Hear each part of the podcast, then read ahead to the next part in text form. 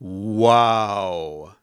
This is way over our heads. It's a weather and climate podcast. I'm Jim du Bois. Kenny Blumenfeld's a climatologist. Kenny, last time we spoke, you said the weather had spoken and it voted for change. And change is what we got in a big way.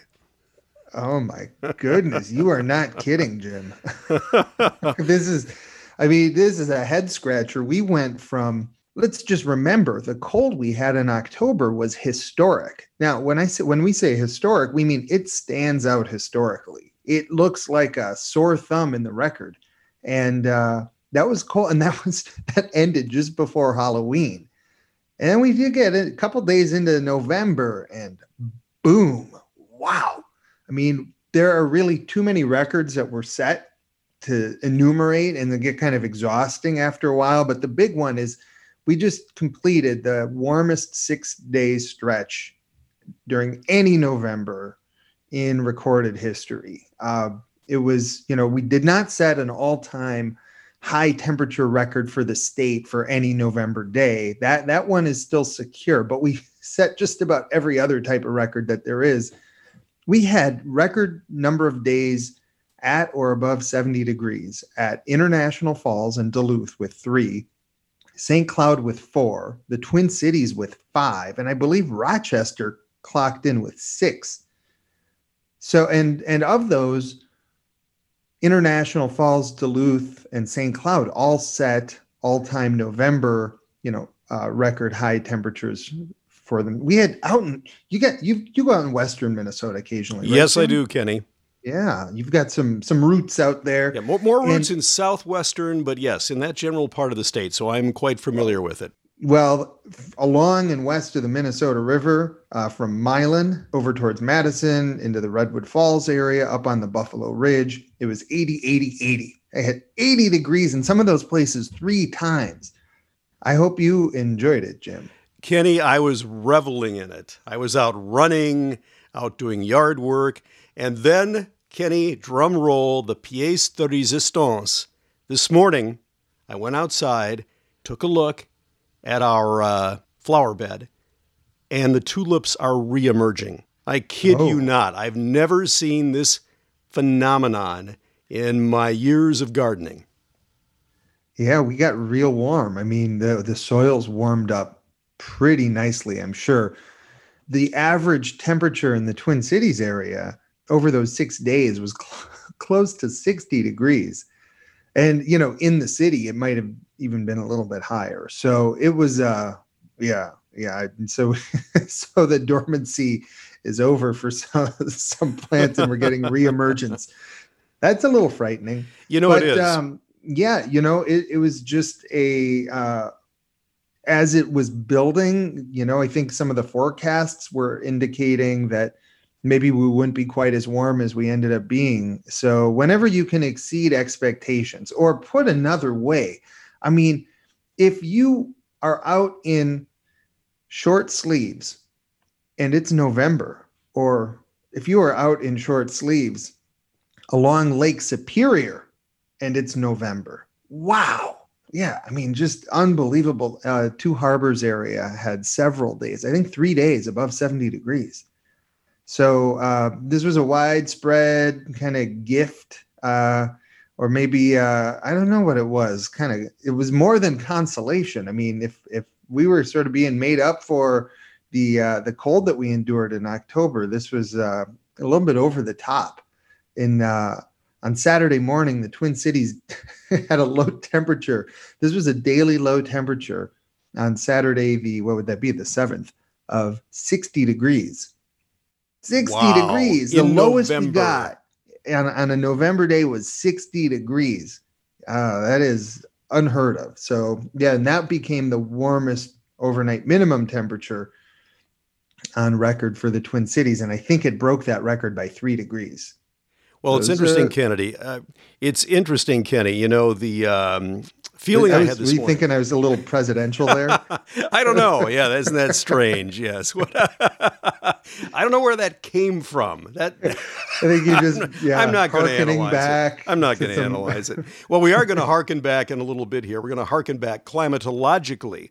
But um, you know what's interesting in this, Kenny, is that we're recording this on Monday, November 9th, and I went outside this morning right as I saw the reemergence of tulips and realized this day, this morning, feels more like a spring day than it really does a fall day. I mean, there's humidity in the air, it's still warm, it, it, it, it kind of deceives you.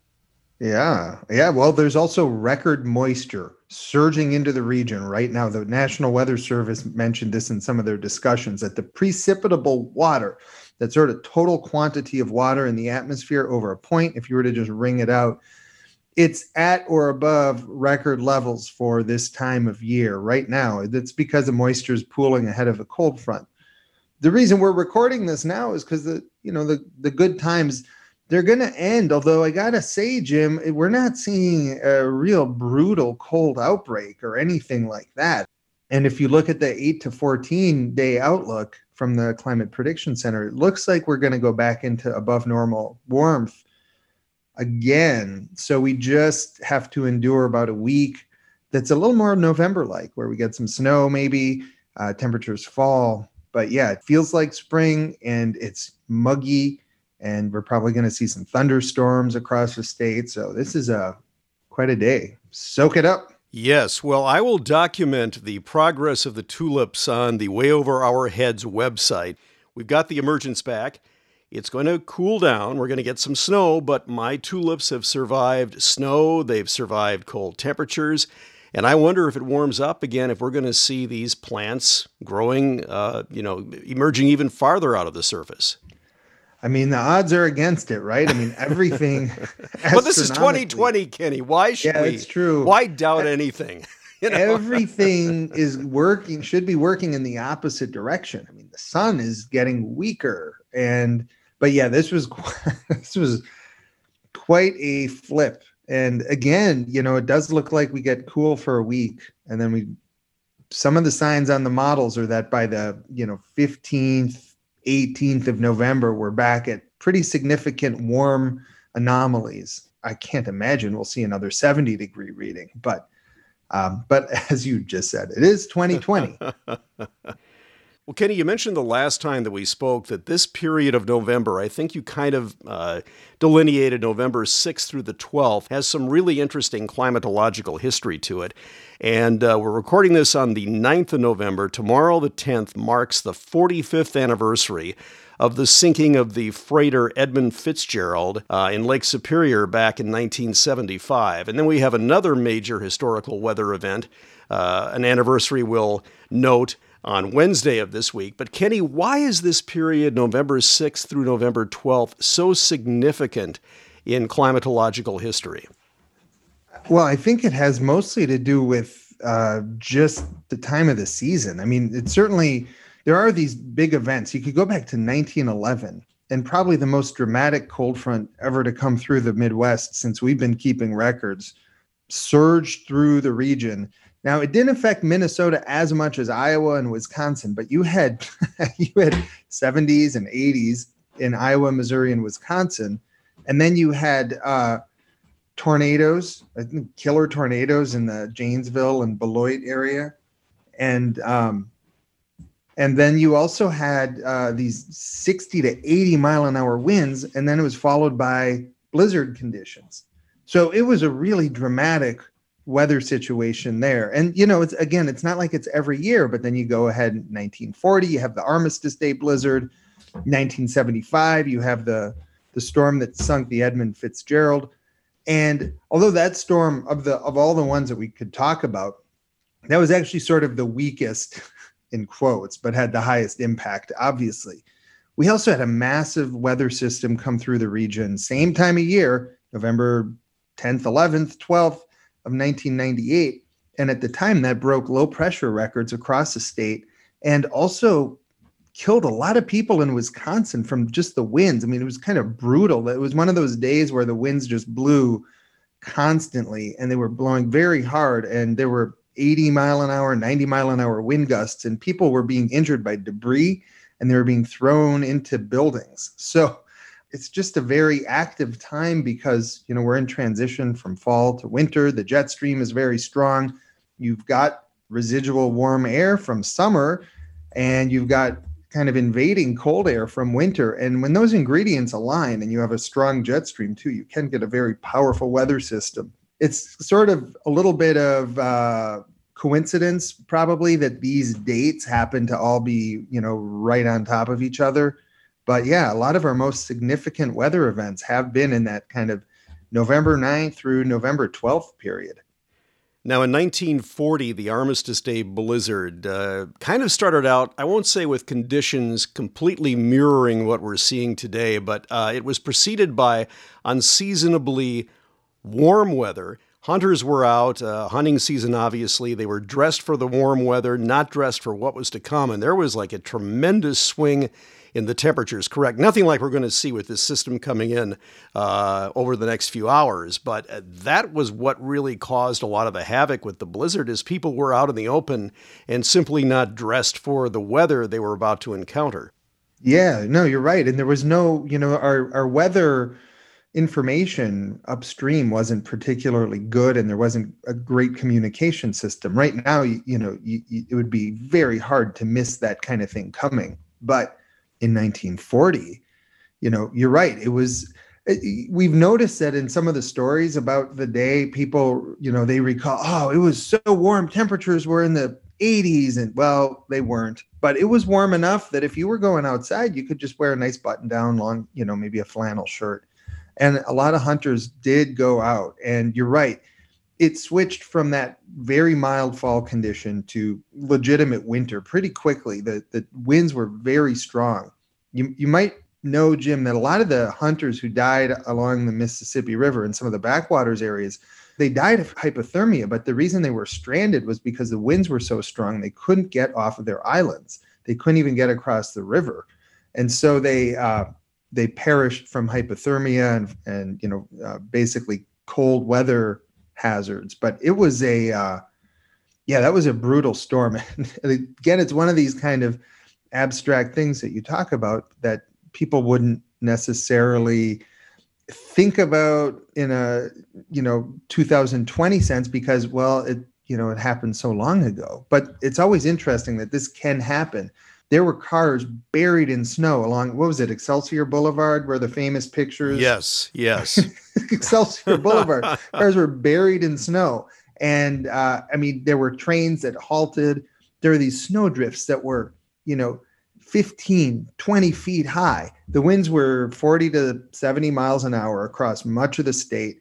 It was pretty common to get anywhere between 10 inches and 20 inches of snow it started out as a very heavy wet snow and then as the temperatures fell it became uh, kind of that drier uh, easier to blow around type of snow so it was it was indeed a historic weather event well, Kenny, let's talk about uh, what is to come here. We've got uh, cooling temperatures coming. We've got some snow on the way. What does this week look like? Yeah, it's going to be, you know, again, after the bliss of the last week or so, this is definitely going to be kind of an ugly reminder of where we really are on the calendar. But there isn't anything that dramatic about it. We're going to see some heavy rain and thunderstorms on Monday across much of Minnesota, and then uh, some snow mixing in in western and northwestern Minnesota.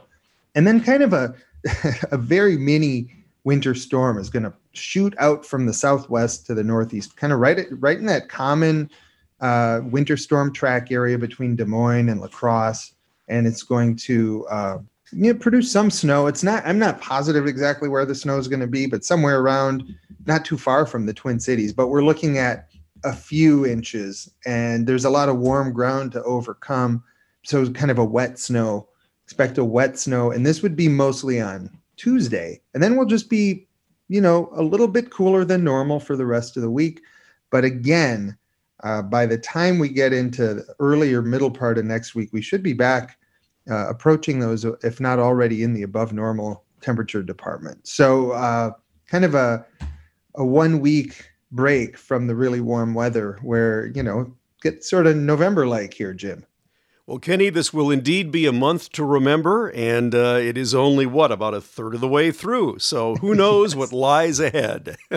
yeah, indeed. I look forward to figuring out the rest, finding out what happened with the rest of it and trying to summarize that. It, uh, you know, we got such a head start in the temperature department. I, I, I wonder, and I'm only wondering out loud, if if this month will be able to go down as one of the warmest Novembers on record. It does have a lot of very stiff competition from even from some recent years, and it's premature to call that. But we got such a such a tremendous head start here with this warm weather, uh, and who knows? Maybe by the end of the month things will have flipped. But uh, I, I kind of have my doubts about that. Well, Kenny, we relish the last week. We will get through this week and uh, look forward perhaps to the return of 50s before too long. But 70s, you're pretty confident we're done with those for the duration of 2020, correct? I mean, it would be absurd, but I suppose possible, but it would be absurd if they came back. But uh, all right. I'm not writing anything off. In on December 1st, 1998, we almost did it. We hit 68 degrees in the Twin Cities. So it's it's possible. Not likely, but it is possible. Well, stay tuned. This is Way Over Our Heads, a weather and climate podcast. I'm Jim du Bois. Kenny Blumenfeld's a climatologist. Kenny, good as always to talk to you, and uh, we'll check in in about a week. Very good. Thanks, Jim. Uh, enjoy the uh, more typical November weather. Will do.